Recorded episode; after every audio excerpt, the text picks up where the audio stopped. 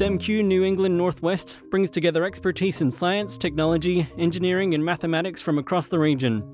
I'm Dr. James O'Hanlon, and here on the STEMQ podcast, you'll be hearing from leaders in industry, community, government, and universities about the groundbreaking innovations that are happening right here in regional New South Wales. This podcast is recorded on Anaiwan country at the University of New England in Armidale. So, my name is Anna Barwick. Uh, I'm a pharmacist and an academic at the University of New England, and my research focuses on women's health, deprescribing of unnecessary medication, and telehealth. Now, as a host of a podcast, I get the privilege of, I guess, stalking my guests online before I interview them. and when I look up the work that you do, it's very obvious the first thing that comes up is a huge big list of awards you've gotten for all this work that you do. Yes. Namely, I'm just going to rattle a few off. 2021 Pharmaceutical Society of Australia's Pharmacist of the Year, uh, recipient of the Future Women New South Wales Rural Scholarship, New South Wales Mineral, Mineral Council Regional Woman of the Year, leading to the Premier's Award for Woman of the Year. Highly commended in the Charles Sturt Alumni Awards, finalist in the Australian Mumpreneur Awards. And we also write in that you got a Fashion Star Award at the Tamworth Racecourse Country Championships. Yes, that's right. Yes. I guess that doesn't make it onto the academic CV very no, much. no, that's May as well right. give it a shout out here. Yeah, exactly. No, not probably doesn't really fit within it, but it's something that's fun to do. And most recently, you've been awarded as or named as one of this year's superstars of STEM. Mm. What's this program? Yeah, so this program is all um, through um, Science and Technology of Australia. So the intent is to enhance the profile of women and non non binary people in STEM subjects and particularly in the media. So the idea is that we connect with uh, country kids and and um, high school children to help encourage them to consider uh, a career in STEM. But I think for the participants, it also builds their own personal profile um, as a researcher predominantly, uh, and really allows them to connect together and hopefully leads to some great collaborations and research projects as well. So it's really exciting to be a part of. Yeah, it's one of those awards that are given to people who have done lots of good work with the expectation you will then do more work. More, that's right. as part of the award. exactly, exactly. So that's right, exactly. But I, I think it aligns really nicely with um, recognising uh, what has been done, but also giving a platform for more to be achieved, which is really exciting. Now, of the work that you do, you do many things, and we'll get to those. But first off, you're a pharmacist. Yes. So I want to ask a very silly question. What's a pharmacist? Yeah, so a pharmacist is a medication expert. Um, at the absolute basis of it. So, a lot of what we do is educating patients around how to best use their medications, if they need to use medications at all. Um, also, help with uh, primary health services. So, we immunise, we also do medication reviews. Uh, and for me, I'm also a diabetes educator. So, I actually also help with people understanding particular chronic conditions and how to manage those to get the, the best out of life. Because we have, I guess, a bit of a division. You know, we go and see our GPs Yes. that know how to prescribe Yep. medicines, but pharmacists aren't GPs and GPs aren't pharmacists. Correct. Yes. yep. So there's a big differentiation there, and it's really important to know that. So uh, GPs obviously very much focus on diagnosis and prescribing, um, and they often are the central contact for a patient's care. Um, whereas pharmacists do help with primary care. They have a really good understanding of anatomy, biology, you know, all of the things that go into why people get sick and how to actually manage that. Um, but what's really interesting is that uh, the New South Wales government has just announced that pharmacists from next year will be able to prescribe uh, and diagnose certain conditions. So there will be some, I imagine, overlap, but the intent is that pharmacists will take some of that workload pressure off GPs. I mean, if you're in this area, you you know, and around Armidale, it can take four to six weeks to get in to, to see a GP. Whereas with a pharmacy and a pharmacist, you can go in and see them sa- same day, get that treatment, get things underway.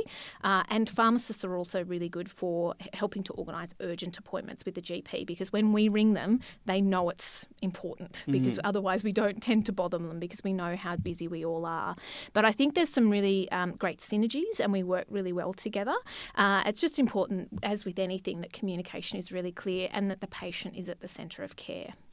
And people are probably most familiar with the pharmacist on the other side of the counter when they go to Mm. the pharmacy, Yes. but they're in all sorts of other settings. Everywhere. So there's pharmacists now that work uh, in GPs, um, so in GP clinics and do medication reviews or, or do medication summaries for patients and help explain how to use the medication the doctor has just prescribed.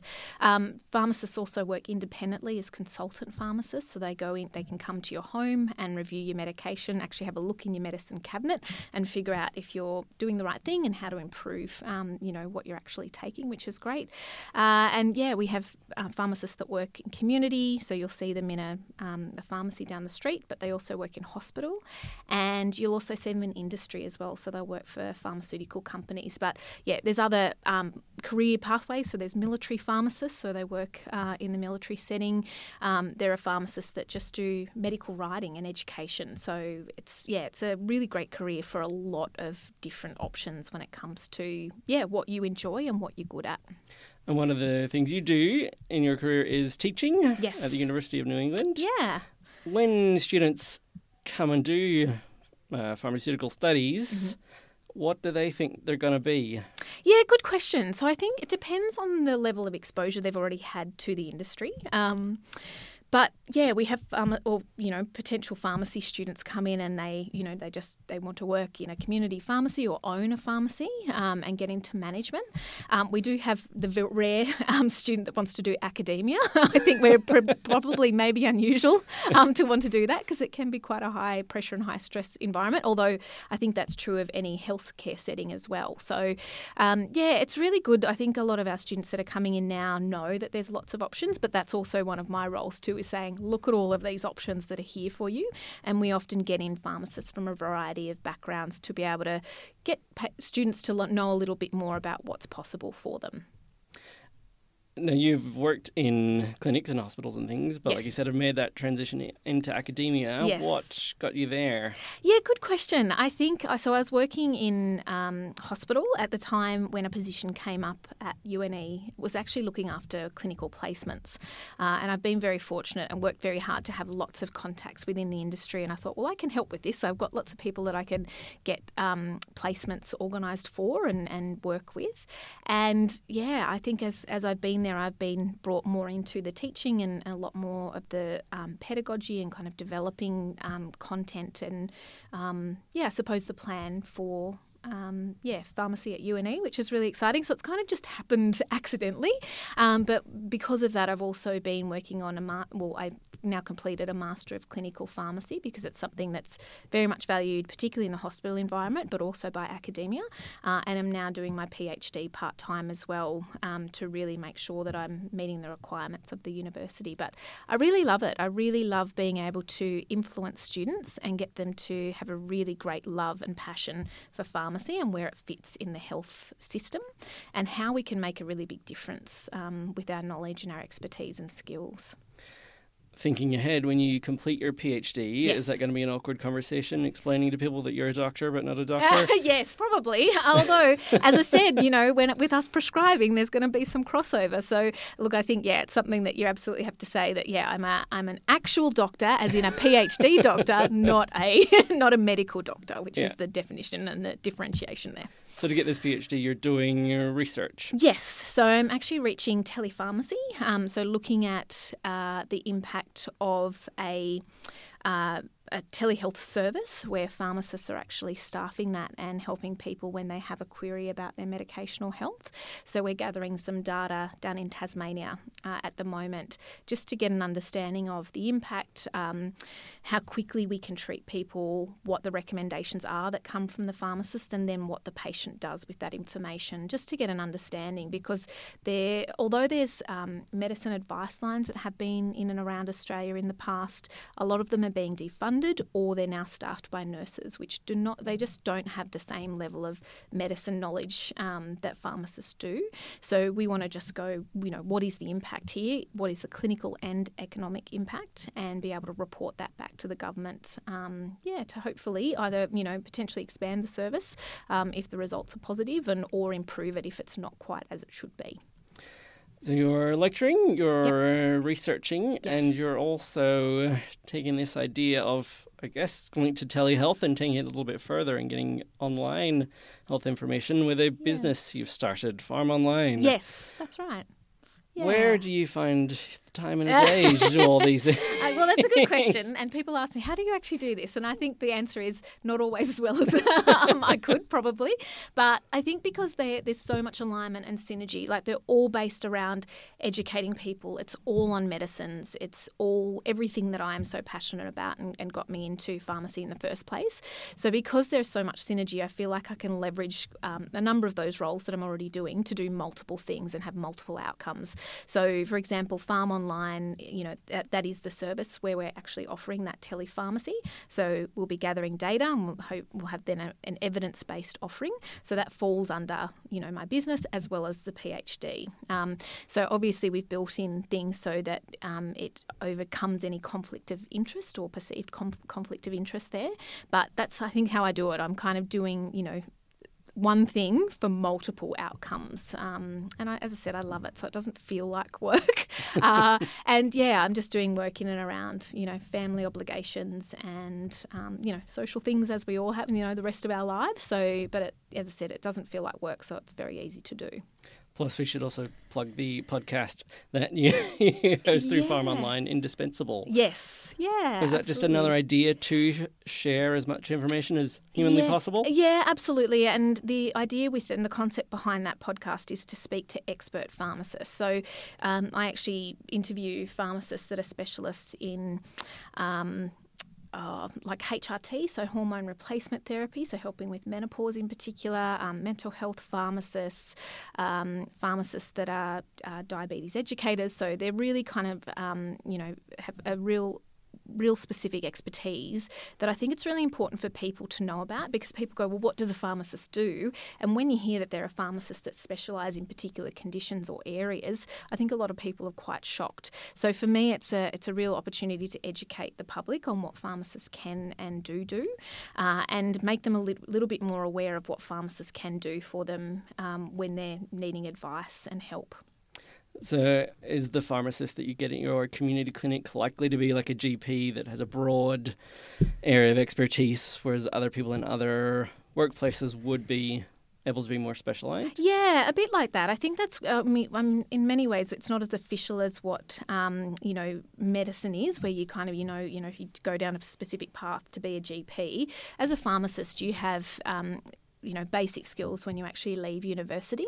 And then i find people just do find a little niche that they go and follow and, and very much become um, recognised specialists within the profession itself, but not it's not official like it is mm. um, with medicine, where you go, okay, now you, you do your GP fellowship and then you become a GP, or you know you go and become a nephrologist or a psychiatrist or whatever it is. Um, it's definitely not as, as structured as that, but it's just from that practice and experience and exposure that pharmacists go, oh, you know, I am now the one that knows the most about this particular area, and they're often um, called on to contribute to um, interdisciplinary bodies and, and um, referring on to politicians and informing policy, which is really cool. So um, it's really nice to be able to share that, yeah, with people that are interested. Mm. Yeah, yeah, even just as you're talking, I'd never heard of mental health pharmacists yes. until now. I guess that'd yeah. be different to psychiatrists. Yes, exactly. Yeah. So again, yeah, it depends on the scope. So with a you know mental health pharmacist, they're really going to help you understand your condition, so why and how it's happening in the body, and they're really going to help you with your medication and how to manage that well. Whereas a psychiatrist can diagnose what your mental health condition is, they can prescribe, um, and they will often be the person that you refer to when you need assistance around um, you know lab tests or those types of things. Whereas a pharmacist is a really great adjunct that adds on to that team to be able to help people when they're taking their medication at home, how to manage them best and how to get the best out of them. So we have all these different ways now of, uh, I guess, getting in contact with pharmacists, be it in person or online or, yes. or the phone. When does a person know to talk to a doctor as opposed to a pharmacist? Yeah, good question. I think I think what tends to happen a lot of the time in practice is people often go to a pharmacist first, and then the mm. pharmacist will say you definitely need to speak to a GP because we know what our limit is as far as what we can do and what we can't do. So it's always great if you can get into a pharmacy and have a chat to a pharmacist. They'll let you know where you need to go and when you need to go, so they can give you a sense of the urgency of when an appointment needs to be made. And as I mentioned mentioned earlier on, they can help you actually make that appointment. Sometimes that can carry a little bit more weight than someone ringing and saying, you know, can I make an appointment? And they, you know, you have the the um, the clinic staff say, oh, you know, it's four weeks, a four week mm. wait. Um, but, you know, if a pharmacist rings and goes, no, this is not right and we need you in probably in the next 24 hours, again, it just really helps with um, advocating for patients to get that care that they need. Um, yeah, so I think that's probably how you know. I suppose if, if something's been going on for a long time or you've already tried treatments like medication and it hasn't worked, that's a really good time to definitely get into your GP. You can still always go to a pharmacist and get some advice. Um, um, but yeah, there are particular points of time. And, and if you know you've got an infection or something like that, at this point, pharmacists can't prescribe antibiotics. So you do need to go and see a GP. But that will probably change in the very near future. So, thinking about your research and mm-hmm. your business pharm online, they all they both seem very topical given the past couple of years. Yes. Were these ideas that were in place before COVID? No. So Pharm Online was very much born out of COVID. So I actually pitched to the university's Smart Region Incubator. Um, so the SRI, uh, I think that was around a March, just just as COVID was really starting to hit and, and you know things were being closed down. And my husband is also a pharmacist and a pharmacy owner in Walcha, and we just noticed a lot of people reaching out to us, so calling us or sending us messages about their medication and asking questions.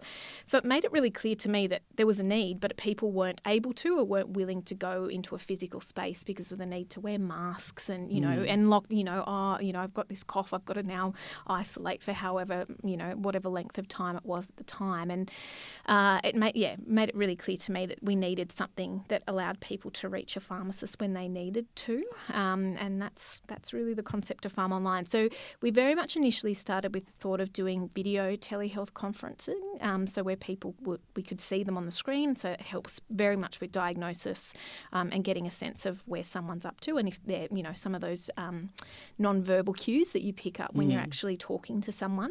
Um, but what we've actually found and we've evolved into is also doing telephone consults as well because some people are more comfortable um, in that situation. So there's some evidence, particularly with mental health um, conditions or queries, that people prefer the phone rather than being seen. Um, so we actually now offer dual mode. So we offer both video and telehealth, and we offer that right around Australia. Um, it's fee for service, so people do need to pay and they can't claim um, back through Medicare, unfortunately, at this stage, but I'm working on that.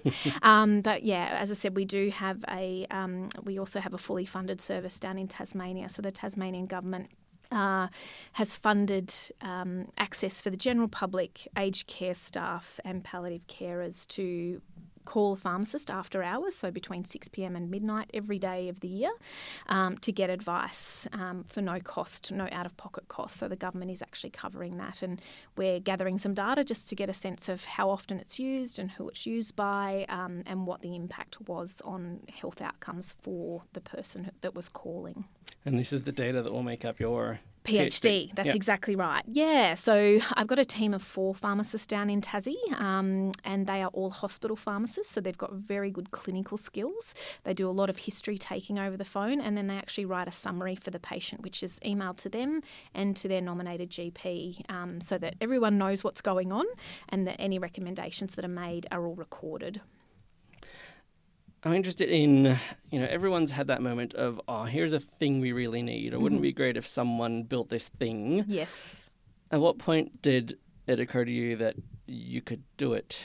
Yeah, look, good question. I think doing the pitch to the SRI was a good moment where, yeah, the. Um, the people that were in the room was, were like, wow, why hasn't this been done before? And so I think that reassured me that, oh, maybe this, you know, there, there was something to this idea. Uh, and then, you know, speaking to other uh, pharmacist colleagues, you know, asking, you know, why hasn't this been done? And, and a lot of it does come down to acceptance by the public of using telehealth. And obviously, we, a lot of us were forced to use telehealth because mm. of COVID. Um, but I think people are also a lot more comfortable with it now as well, which is great. And, and I don't know that the technology was quite there as it is now. Um, yeah, and I think just seeing people use it and give us really positive feedback again is really reassuring that there is something that is here and, and we definitely need it. It's just making sure it is fit for purpose and continually evolving based on feedback from users. And so, the idea then to back it up with, I guess, evidence based research yes. follow after.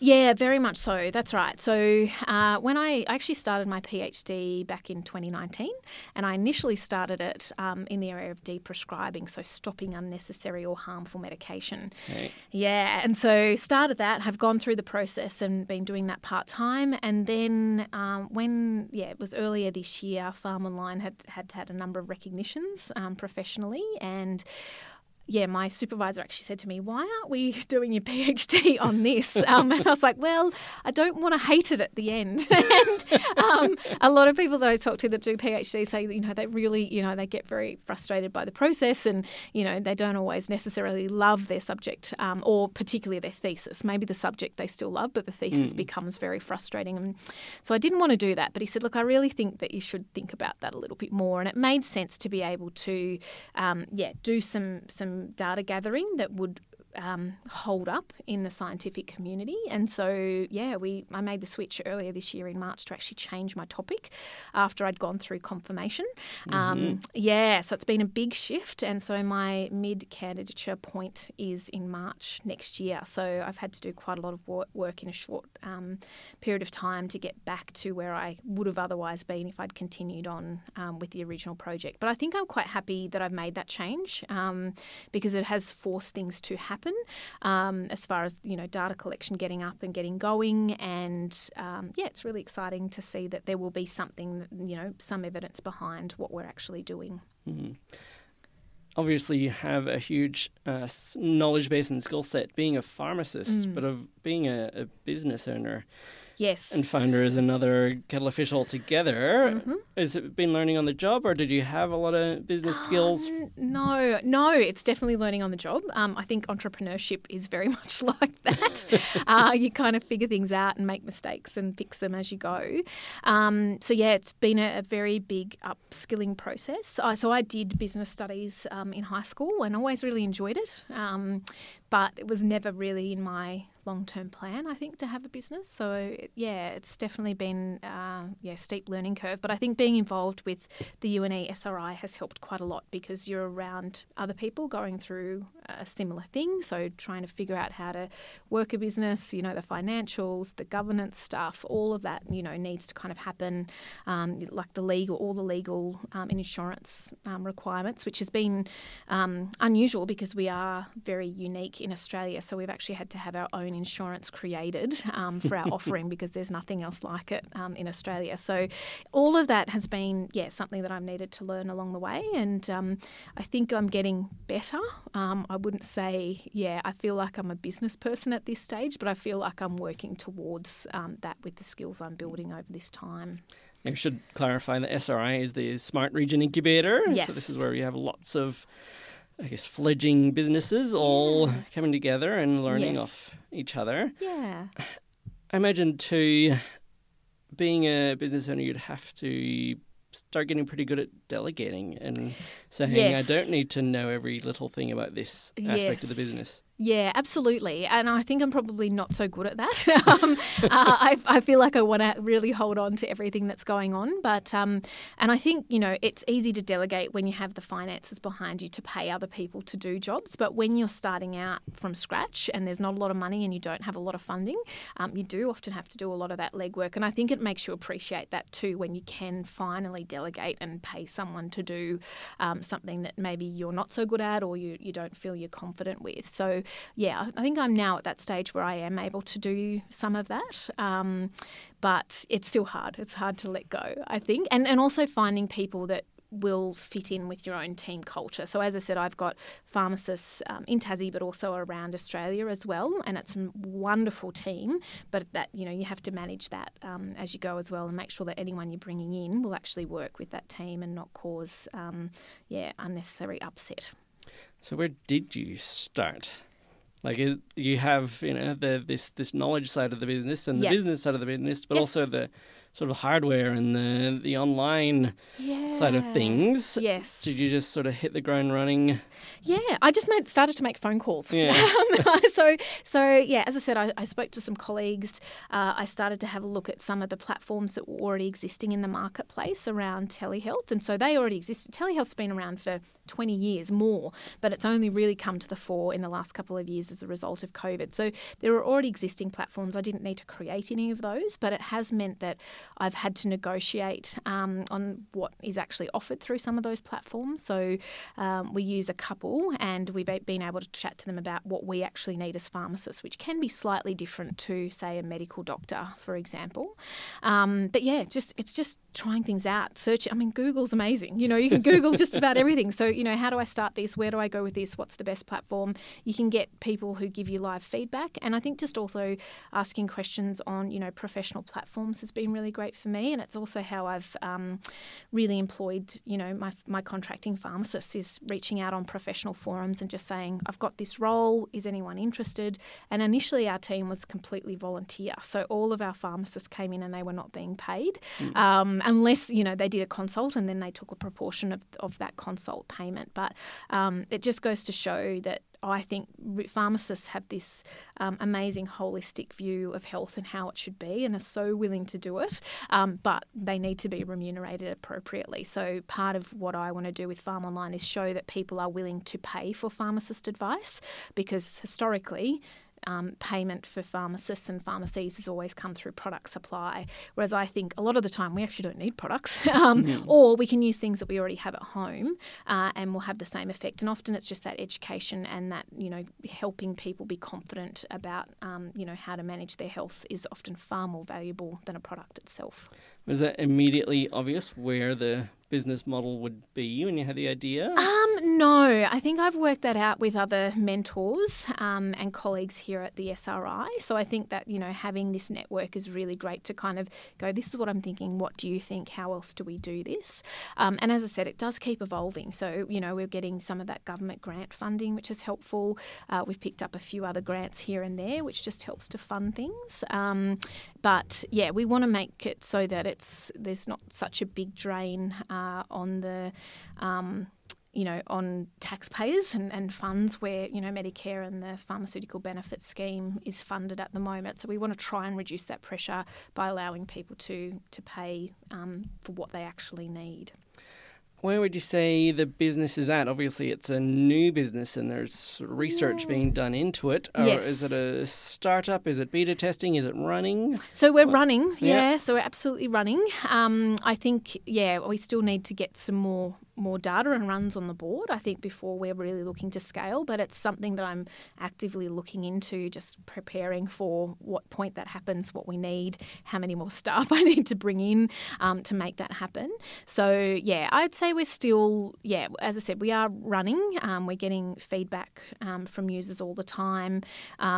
Yeah, but we're just looking at, you know, I suppose multiple different offerings just to see what really does work and, and what is financially viable for the future of the business as well. And you mentioned you had these focus groups down in Tasmania that you were studying, but obviously Yep. it's not just limited to there. Who can access it? Anyone? Anyone, absolutely anyone. So um, we actually have pharmacists available almost around the clock. So um, between about 6 p.m.